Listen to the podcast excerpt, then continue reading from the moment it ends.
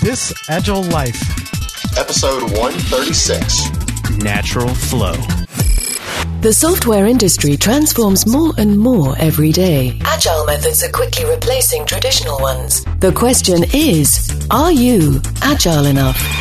This podcast is devoted to agile and lean software development. Time to welcome your agile coaches on this Agile Life. Phew, well, welcome back from the intermission. Thank God we had plenty of time to go to the bathroom between this and the last episode.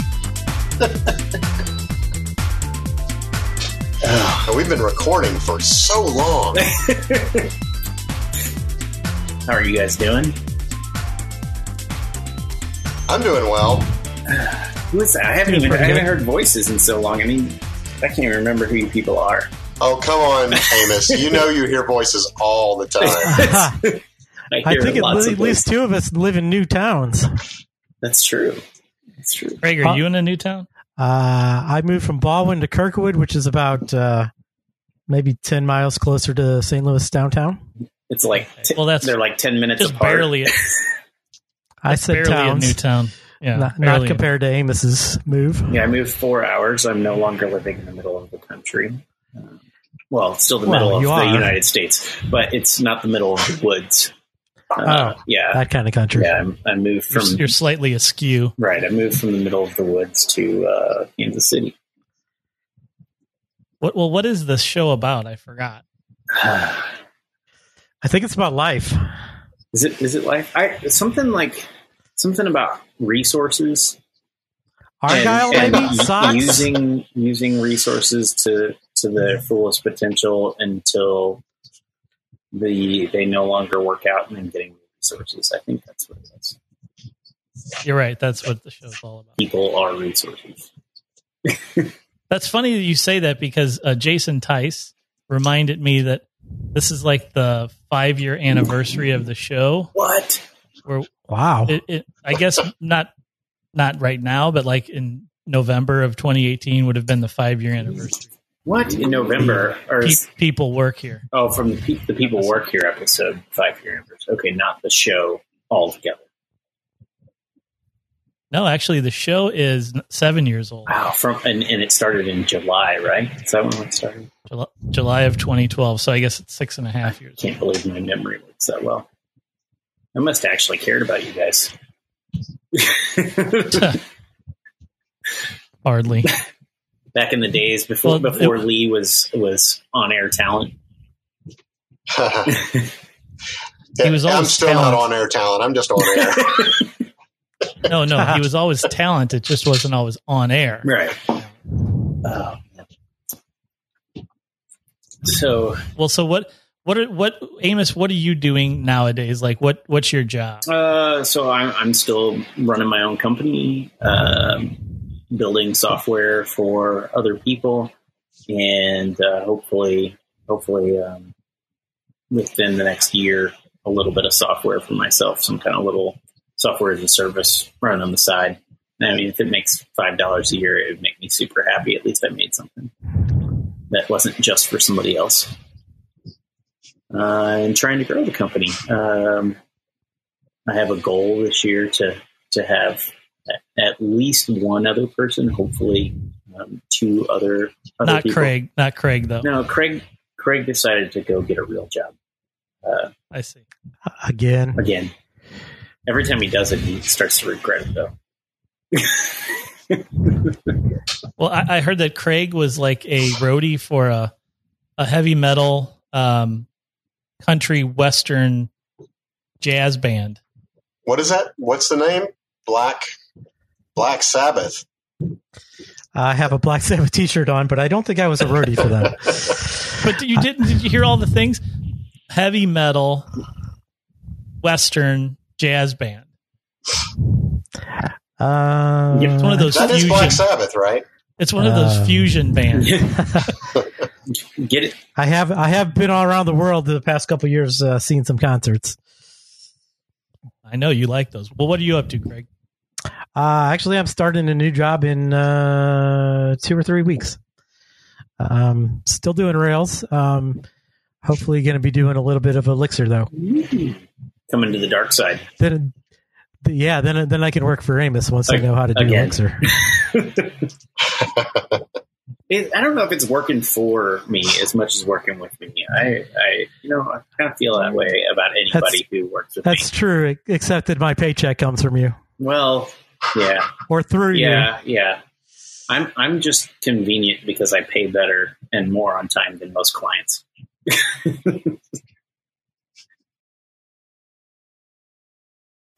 Well, Lee, what are you up to these days? Oh well, um, uh, about I don't know. I guess two years ago now, I switched over to being a uh, uh, manager. Oh God! At least you Did you didn't say say Scrum project? Master. Oh, uh, uh, yeah. It's wait, Sorry, but it's I- both. It's Ah. I Scrum threw up a Master little and bit Project. in my mouth. Sorry. I'm eating Um, a pickle. It tastes the same. yeah, so uh, we we created this this uh, role called a delivery lead at uh, at my job, and uh, it's kind of a project manager with all the uh, the extra uh, agile responsibilities that you might see of, of team leads, except across multiple teams. So uh, I have been learning a tremendous amount. So for me, it's been a good it's been a good thing. I hope it's been okay for the company too. They keep paying me for it, so I guess so. Must be working out. Well, you guys work at the same place, right, John? Shoot, we sit two feet from each other. Yeah. I I get blasted every time John turns on his happy light. Happy? What's a happy light?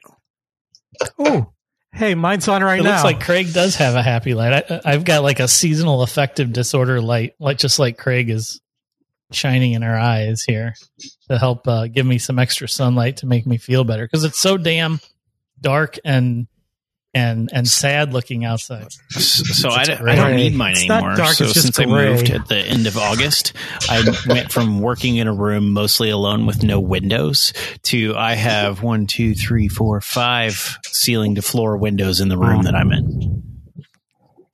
But I'm he's still mostly alone. I actually have a second sitting standing desk in my office just in case anybody wants to visit. I thought it's just so you could move to another desk and pretend. Ooh.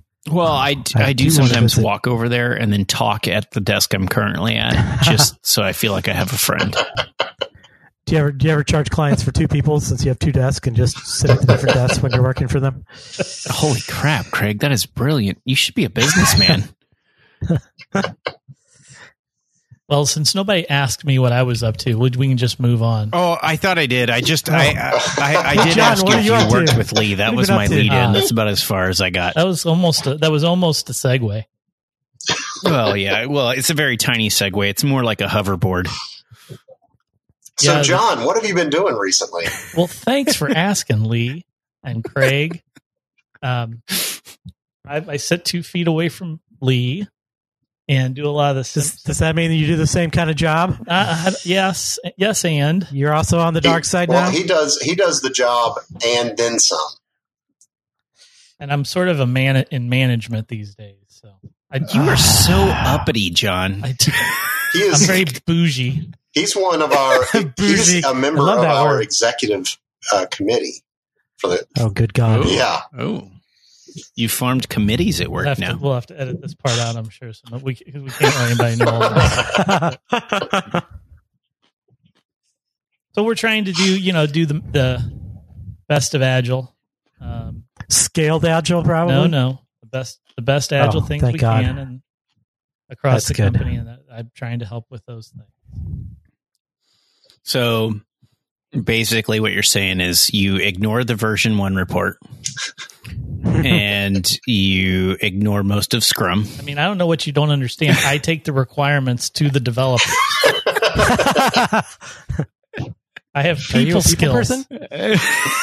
Damn it. Uh, Uh, I missed you guys.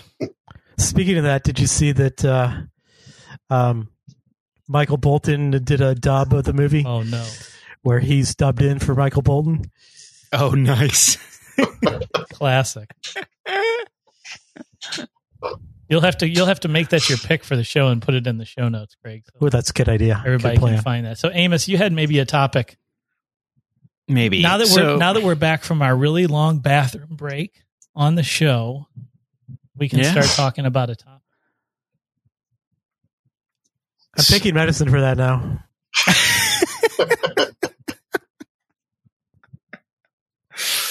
Uh, I'm just glad that my wife moved while I was in the bathroom, so I didn't have to unpack. um, so I've been I've been hearing multiple times lately, uh, and this is it- it's not it's not people I've been working with actually. It's it's just people in in conversation about software development bringing up things like oh that's that's process. So that's not agile. And and and it it drives me crazy. Everything that i've ever seen in life that has been successful is because of process. You know you like you want to lose weight right?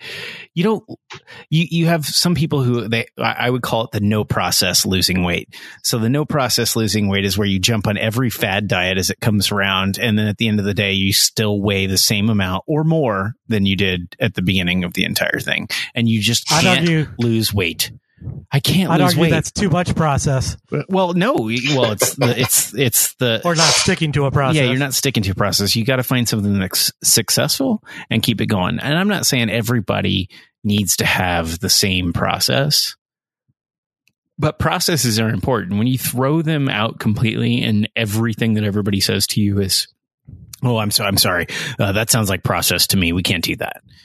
You're not going to be successful, and it's it's it's just drives me crazy every time I hear it.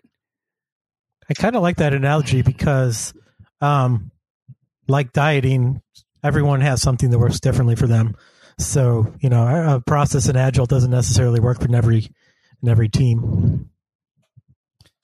Uh, Amos, are you are you saying that the people that you're hearing this from are are saying that anything that is a formalized um, sequence of things, otherwise known as a process, is somehow anti antithetical to the concept of agile? Yes, yes, they're taking the the uh, process over people and No, and, people and people over people. process. I'm sorry, people over pro- resources over process, right. and uh, and and and they're they're taking it to a level of I don't feel like working as a team is how I look at it from most of the people that I hear it from is I I, I don't want to be part of the team because I just want to do whatever the heck I want to do when I want to do it. Um, unfortunately, not all of them, but many of them, I should say. It, it it sounds like that throughout the conversations, but they're taking that that people over process to a level of no process, which is not not what that means. I'm not even sure you can do a job without at least some process. I mean, Yeah. the, the very fact that you go to a, the same place every day, even if that place is your own uh, office, like Amos in his house, um, you're still going to a location. You're going through some uh, routine of bringing up your IDE. I'm going to debug. I'm going to follow a particular process to debug. I'm going to go to stand-ups. Whatever those those practices are that you happen to have chosen for your for your team uh, or for just for you personally, that's still a process. So I don't, I don't know how you can how you can divorce process from software or from a job in general, even not even software. Yeah, that, that's where I get the I don't want to be a team player is that you're still going through process, but what you're saying is whenever you say those things is I don't care about what the rest of the team thinks, believes, or how we want to get work done together. You're saying my way, my way is the only way that I care about, and and so to me, that's you're not you're just not being part of the team. And don't forget, it's it's not no process. It's that we value people more because it's on the left over process, but we still value process, but we just value people more. And and if you if you look at XP and you look at Agile in general, they have rigor associated with them. It's not no, it is not no process. Agile is not processless or rigorless, which is what in you know 19 18 19 years ago is what people thought when you said agile. Immediately they thought well you just are talking about no process at all. And it's quite quite contrary to that. It is quite rigorous the way uh, the way you're required to work and the things that you do. So I, I think there's a lot of a lot of mistakes in, in the thinking that you're hearing there. And i think it might just be an excuse for a person to be an asshole Yeah, I, I still see a lot of people that think agile means no process or no rigor, which in fact I'd say it's actually more rigor. Um, but you're more conscious of the processes and you throw them away if they don't provide you value. Whereas, you know, a lot of big companies, especially in the waterfall era, were more likely to have a lot of processes that just kind of calcified and weren't useful to people anymore. And that's kind of what agile is a is a fight against. So I want to I want to characterize that a, uh, a, little bit deeper in that I think the old methods for software development came out of textbooks and out of academia and and uh, professors looking at uh, psychology and processes and doing their best to come up with some with a textbook that then uh, business majors came away from and started implementing in their in their companies the the problem is is that that is what took the people out of it. Uh, once you start remembering that there are people involved and that you have to adjust on the fly uh, to the situation, kind of like you know Marines, then then those processes that uh, were in those textbooks didn't necessarily make sense. And so I think that's what happened is is we went through this period of of uh, professors coming up with uh, textbook versions of processes. And then we realized, oh, wait a second, let's actually talk to each other and figure this stuff out rather than just, uh, uh and do it on the fly rather than coming from a, from a book. So I actually see that some in Agile too, actually, where, you know, they've got this process and they're like, well, we have to do it this way. And well, that's not true do it that way if it makes sense. But if there's something that makes more sense, or if it doesn't make sense, stop doing it. Right. So that's where the Scrum thing comes in. Right. We always have have this yeah. thing with Scrum only because.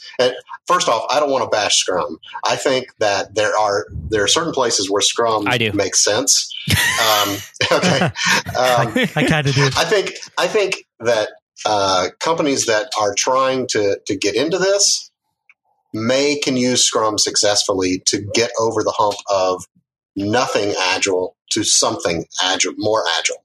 Um, and then they need to mature beyond that. Hey, have you? How many companies have you seen go from Scrum to mature beyond that without having someone else come in and help them get to that next level? Zero. That see, that's why I ah. have a problem with Scrum is because I don't think it ah. takes you to that next level. Scrum is more about reporting to management and locking things in than it is about being agile. To me, being agile is being hmm. able to change right? Just like your processes, yeah. yes, people over processes because you should change those processes so that they work for the people. And as people change or grow or learn, it can be the same people. You change your processes, um, but you're you're still a team, so you have to have some kind of shared idea there. And and Scrum locks you in on on features, it locks you in on time, it locks you in on so many things. And to me, reduces that feedback cycle because you say to the client, you can't make any changes until our sprint is finished. Which is really not what most Scrum teams I know do. They just pile more crap into it. It's having a stand up in the morning and putting your stuff into Jira doesn't make you a Scrum team. Right. I mean, but is that is your problem that you're experiencing, or what you're what you're running into and what you're talking about? Um, is the is the root cause of this or the source of this Scrum, or is it just uh, someone misusing the term process or misreading misreading into people over process? Um, well, well, the the Scrum thing uh, uh, is, I think, the the over commercialization of the system of Scrum, the fact that you go get a certification that says that you know the Scrum process. Uh, yeah, and then I makes get you that you hate Scrum and your Scrum. No, no, no. But it, but it, well, I thought that's what you're asking about with Scrum. I was asking you if the root of this was based in the fact that somebody was forcing an agenda that was Scrum centric on you, or using Scrum as a as a hammer to hit you over the head with, or if it was really just that somebody was misinterpreting people over process. Oh, from for, from the beginning of our conversation, I'm I'm I'm lost. Yeah. from the beginning Yeah, of yeah, our conversation, nobody was talking about Scrum. It it really was just people over process. I don't know how we switched gears there. It's probably my fault, but uh, um, it, I I- I mean, as far as Scrum goes, or any other XP, even is that um, if you say every team in our organization will work exactly in this way and not be able to change, you are putting process over people instead of people over process. But the the thing that I've been running into lately is people keep bringing up that that any process is is bad. And and and I'm like, you can't learn, you can't do anything without some sort of process. Like, like that's the the secret to success is finding micro processes that you can do repeatedly and get better at, and and maybe even turn those into macro processes that that make you successful. Whether you want to be a, a programmer or uh, a, a newspaper editor, right? It doesn't matter. the The more that you can can turn into microprocesses that work for you and, and your team, the more successful you will be. And I think uh, Lee did a pretty good job of articulating my feelings as well. Is that when when when we start to elevate the process to the most important thing, and we forget about the people in a way that the you know the the everything becomes about the process, and forget if you have to work, you know, ten hours today or twelve hours tomorrow to to serve the process or you have to bend over backwards to do ridiculous things in order to run the process because it's not about you it's about the process that's when we've gone really really wrong So, two things I like to keep in mind, and one just kind of occurred to me. Streamlining process is a lot about of what we do, especially at a retrospective. We look at our processes and we see where we could improve and think about how we could improve. To me, that's streamlining the process, getting rid of the parts that don't don't work well, and improving the the parts that that do. Um, but the other thing I I like to keep in mind is context. You know, what what might work for one team might not work for another team and so um, it's it's probably the hardest part of, of being an agile coach that comes in and and helps other teams is figuring out which things to try just by looking at the context. Well, okay, this team works this way. Uh, they're pretty comfortable in in these certain things, but not these other things. So let's try this new idea instead of this other idea. I, I usually start out by asking them what they want to try. I, I try not to put out suggestions until after they've given me a bunch. And then and then I really just try to share my experiences based around similar things to the suggestions that they're already making. What are your pain points? How do you want to solve it? Oh, that's that's interesting. That kind of is related to this other thing that I tried once. What do you guys want to try? Yeah, yeah. I mean, just having experienced most of the agile practices, um, you know, a lot of the teams you go to, they don't know some of the practices that that are available to them, so you can kind of guide them to think about some of those ideas. It's funny how often when when someone is experiencing a problem though and you come in either as a coach or somebody that's trying to help or just another member of the team uh, who maybe has some experience that how much you can really draw out of a group of people who who may not have any formal education or formal experience with agile in any way. But if just through just through um, very very poignant question asking very pointed question asking you know did you have you considered this? What is what would make sense to do in that situation? What would be natural for you to do? And you and without even knowing it in a lot of cases people will start to describe uh, improvements that that lean themselves towards towards agile methodology. Yeah, I, I um, you know the the five whys, right? Where you you know somebody has a feature and you ask them why a bunch of times till it till you get get down to an answer when they say a minimum of five. Uh, actually, when when people complain about pain points or suggest changes, I, I still play that same game and try to ask them why in you know five different ways, and and it's amazing to watch how much that'll morph their their suggestions or their pain points um, on on maybe even what what the pain point is actually causing them. Uh, I actually saw a good critique of the five whys recently. I'll try to dig that up. I think it was Avdi Grimm. Um, basically, a lot of times there's not a single reason why, and and even though we know that you're not doing it to blame, um, a lot of time it's still trying to, to pin the blame on on some specific thing when that might not actually be accurate. Yeah, I mean, a lot of that sort of depends on what what is it you're trying to uh, ask about, and and what what is the line of questioning that you're going down. Because simply asking the asking why, and it depends on the context of the situation, but it's not necessarily to uh, to drill down to like a, a root a root evil or a, a, something that someone has done that has caused a, a, a bad a bad result. It could just be that you're asking, why do you want this feature? What is, you know, what is the, what will the feature do for you? And you're driving down to more fundamental uh, brass tacks about the motivations uh, that exist and, and not at all about trying to assess any sort of blame. You're just trying to get back to, you want the button to be red. Well, why do you want the button to be red? And you, you learn more about the motivation so that you can determine that there's actually a much better way to get to the outcome of having a button red than, than a red button. that that, that sounded weird. I get what you're saying. the way you said it, there's, there's a much. So, it's like meta, so basically, dude. like meta. so, so that's using the five whys to get down to. There is no button. Sort of the this. There is no red. is it the red button or the blue button? Um, that's that's using the five whys to get to basically the problem instead of the the solution that they're looking for. Um, a lot of times they're used though in postmortems. Um, that's more what I was talking about, um, where you have to be sort of more careful about it. But the funny thing about that is when you're doing a postmortem, it's usually about, well, I was following this process that we had and that actually was a problem.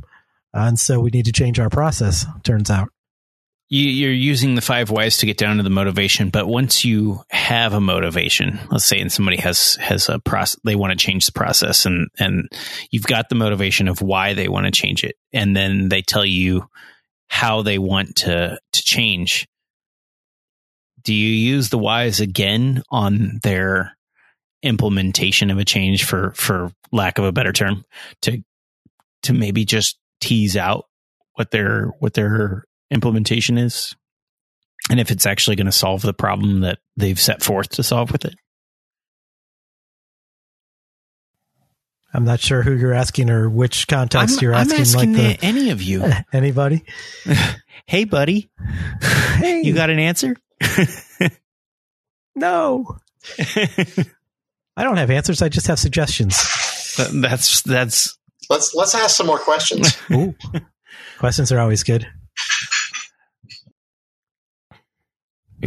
Well, what were you what were you hoping where were you hoping we would go with that? Why are you asking us that, Amos? well, I, yeah. I, I, don't think that I had a hope on anywhere that you were going. I was just curious that um, if somebody did bring up a, a, a, solution to maybe you get down to the bottom of your whys, yeah. even if it's not about processes, if it's about some feature, you get down to the bottom of your whys and, and you think you truly understand it, and somebody suggests a a solution to that do you ever ask them, well, why that solution? And and ah, does that help, okay. or does it just frustrate the crap out of people? that's that's a better question. I like it. It's a yeah yeah. So the it can I think it can frustrate, but the uh, and I don't necessarily ask people why that is why they propose that. What I would ask is is essentially the same question, just worded differently, and it's how how do you envision this this how do you envision this solving the problem? And and what could what could we do to verify that it's it's having a the impact that you intend it to? So having gone through a couple uh, software engineering tech interviews in the past year um, a couple stand out um, where there was like a take home um, assignment um, actually working on some actual code that they had already solved before um, but uh, you do this take home, and then when you go in for the in person interview, uh, they ask you about your solution, and and it's a lot like that. Like they go through this. Why did you do this this way? And and you have to justify your reasoning. And um, as an engineer that's been doing this for you know a decade plus, um, the the answer the answer is always the engineer's answer, which is um, it was a trade off between you know these different things I was trying to accomplish, and here's why this one outweighed this other one. Um, so yeah, I, I, have seen that kind of thing in like an interview process.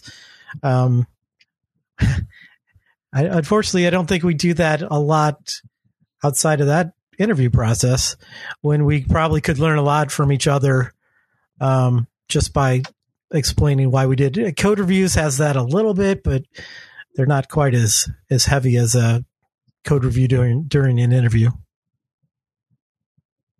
Those that's especially beneficial in an in an interview setting because you're not really assessing did the person get the right answer because superficially you should already you should already know that did they did they solve the problem what you're really doing with that question is trying to figure out um, the person's the person's depth of experience and wanting them to be able to articulate in a meaningful way to you how they went about actually solving the problem so you can better understand uh, their what their level of experience is and how they how they deal with problem solving and, and difficult programming problems. And it's much less about them providing you with a right answer at that point and much more about just learning about how they think about things and how they solve problems.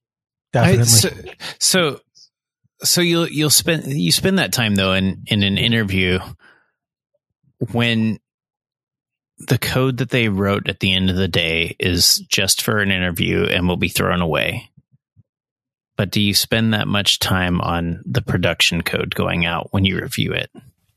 Is that that is what I got from what Craig was oh, saying. We don't have time for that. We've got deadlines. Um, we got deadlines. According to our process, we are only allowed to spend 15 minutes on a code review.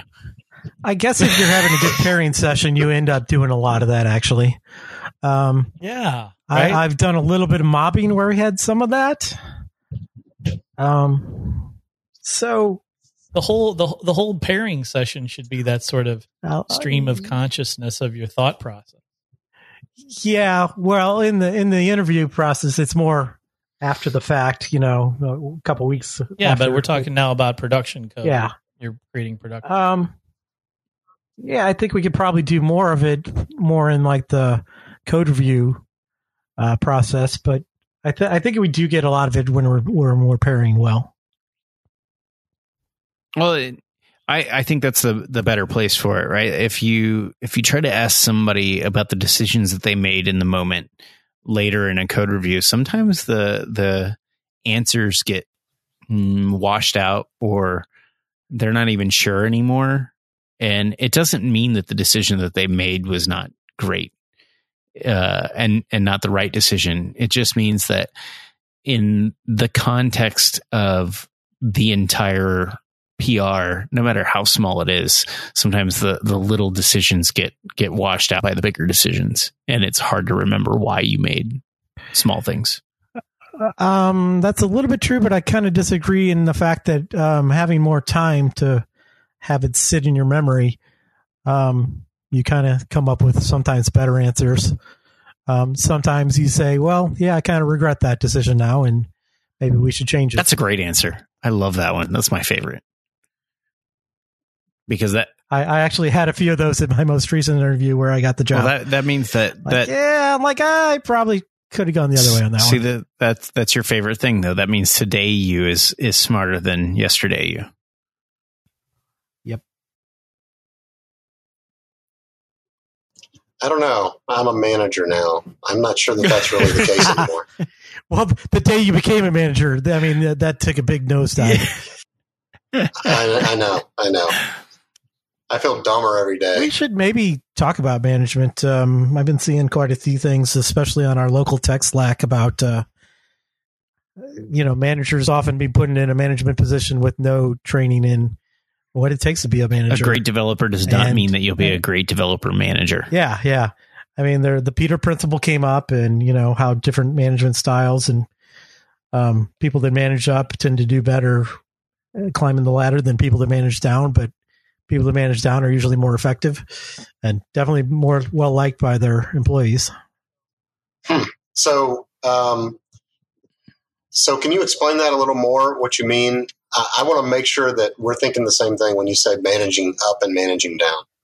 Uh, well, first of all, we should put this on the uh, parking lot for a later topic. But um, managing up means um, setting expectations for your own manager, and managing down is basically um, uh, what do, what do managers do for their employees? Um, Oh, that, that's, ma- that's making sure we, the we employees usually call it. So that making sure the employees can yeah, do we their usually jobs. call that coaching up and coaching down. Okay, yeah, yeah. got it. Hey, when when you say what does a manager do for their employees, it takes me back. I'm gonna I'm gonna riff on Tice even though he's not here. I remember back in, in an older episode when Tice brought up that uh, if somebody somebody on the team, um, as he's the manager, asks him to go get them water.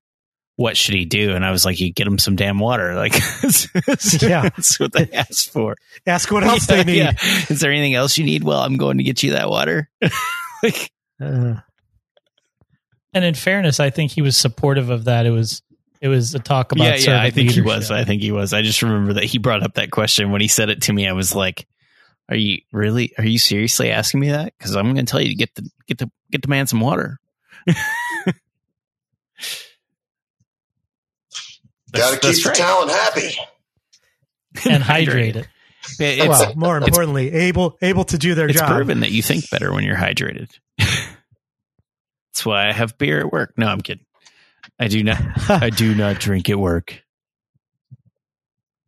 That's sort of the that self organizing teams approach of of feed the team the stuff that they need and and get out of their way. They'll find the right technical solutions to solve problems. You don't need to ho- hover over them like a hawk and make sure that they're uh, you know you're mi- micromanaging every every architectural decision, every tool decision, every code decision. Uh, another good reason to drink water or whatever else, but preferably water a lot at work is uh, uh, built in, you know, bio breaks to go get more water or to, to use the bathroom. You mean bathroom driven Um, development? so you get up. Yeah, yeah. So you you get up every hour or so, and you you get some physical That's what exercise. BDD means. Bathroom driven Um, so so I it's see. a little like Pomodoro, but uh, it happens It- naturally. they both start with the same letter. We're, we are right back in the in the in the thick of it with our non sequiturs from water to bathroom break. and We're just all over the place. I, I, you know, I think that the the natural flow of conversation is okay. I, I learn a lot from from the natural flow that we we have. Uh, Craig's shaking his head like he thinks we should stick to one topic, but uh, but I like when we switch topics. I think it's it's very natural, and um, you know, this is this is one podcast that I've been on that I can turn it on in the car and listen to it because I feel like I'm just hanging out, talking to people. That's because you're just listening to yourself again. I was just shaking my head at your your choice of words. Actually, What? What was that?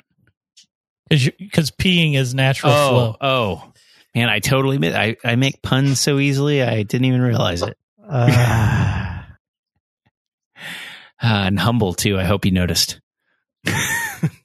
I will never be able to hear somebody talk about Kanban and, and continuous flow again without thinking about this. just just hand him some more water. Every every time you guys talk about continuous flow, I have to go to the bathroom. This week's hottest picks. All right, Craig, uh, what's your hottest picks for the week? Um, so I tend to do um, a lot of things about uh, paradoxes, and this is this is sort of one of those. Uh, it's called the Alchian Allen effect. Um, so um, it's kind of a weird thing. So it basically says that if you're in uh, Florida, you won't actually get as good of oranges as the rest of the country. Um, which sounds counterintuitive, right?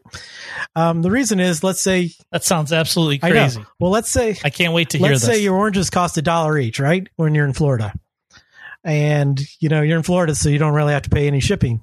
But if you're in, let's say, New York City or, you know, St. Louis or Chicago, you're going to have to have those oranges shipped. And so if you take that $1 orange and you cost 50 cents to ship, now, you know, your oranges are $1.50. But if you have a $1.50 orange and, um, it still costs 50 cents to ship. Now you've got a, a 250 orange or $2 orange versus 150 orange. Whereas in Florida, you have the $1 orange versus 150 orange. So it's a bigger jump in Florida to get the better orange than in some other town that had to, had to pay for a lot of shipping. So that's why actually, um, you can actually get a lot of good seafood not on the, the sea seaboard or Okay, I. I believed you at oranges. But I know. I'm I'm dis- disbelieving I know. It's well, yeah. The weird thing is, every time I go to the, you know, one of the coast, I'm like, oh, it's fresh seafood, and you go there, and Yeah, most of the stuff isn't local, and so you're, I'm like, well, what, what was the point again? you, you you need to go to Murrells Inlet in South Carolina. You can get you get local stuff there, even at the restaurants. It's like what we bought off the boat this morning. yeah, that's I- what's on I, our I menu think you today. have to go to a marina, not not just a seafood restaurant. yeah, I think so. Or a very small community seafood restaurant that is near a I, port. I've even done that before, and it just wasn't uh, very local.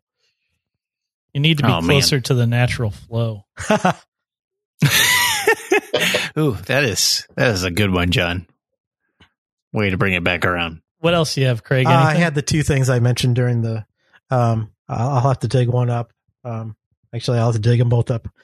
The the Michael Bolton in uh, uh, Office Space, and uh, the the Five Whys critique that that I thought was pretty good. Was the Michael Bolton in Office Space while we were recording? What? Uh, he- Yeah, yeah. I don't. I don't think we were recording. Were we Yeah. recording? Yeah. Man, see, I I don't know. Uh, whatever. you need to stop stop sniffing glue. It's hard. I'm putting together this uh, tester model here. I see. Well, uh, Amos, do you have some picks? I think. Uh, I I do. My my picks are are less high tech than Craig's. Um, my first pick, just because it's been so long, is people. Uh, Work here. people are are freaking awesome, and and so I think that they should always be the number one pick. So I'm making them my number one pick. Just all people in general. They all have talents, and and we should we should uh, foster those. And then my second one is is something that I've uh, been in love with lately because I do too much with technology all the time, um, and that's just paper. Paper's beautiful. You know, electronic Kanban boards can be can be awesome, but a paper Kanban board there's there's nothing like grabbing that piece of paper and physically moving it, um, or or taking notes with a piece of paper and actually handwriting things. Uh, receiving a handwritten note is a wonderful thing too. So. Uh, That's so hipster. paper. I know, right? But I don't mean to be hipster. It's just I like paper. I want to Uh, tell you something about taking notes, though.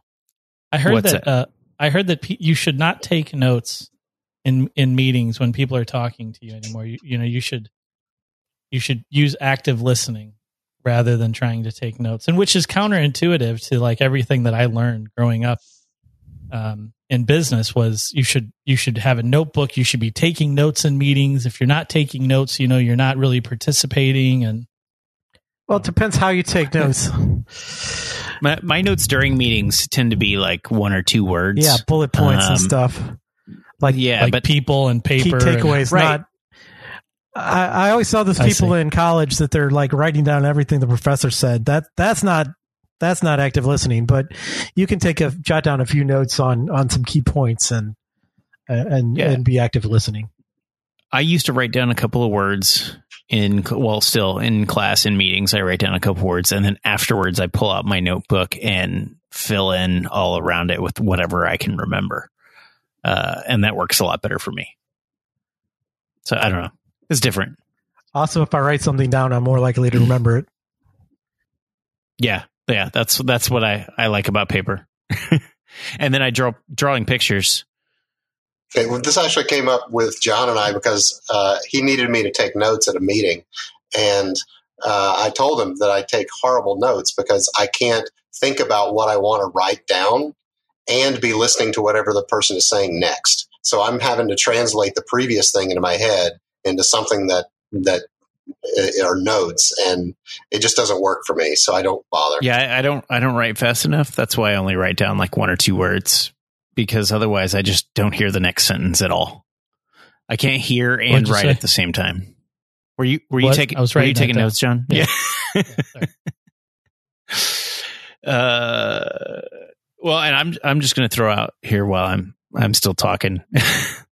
Wait, that's like the whole episode because Tice isn't here. Anyway, uh, is the the book "Getting Things Done" by David Allen? It's an oldie but a goodie. Um, all about how to get stuff done in in a um in a what is it a thinking job uh you know not a- Knowledge work. not knowledge work. Yeah, thank you. I couldn't think of the, the word of it. It's it's just about organizing yourself and and getting all of those things in your brain that you need to do out of your brain so that your brain is free to think about the work that you're on because otherwise you you lose stuff if you're trying to keep it in your brain and it it's harder to be be free to to get your work done whenever you're thinking okay in, in an hour I have to do this in an hour I have to do this in an hour I have to do this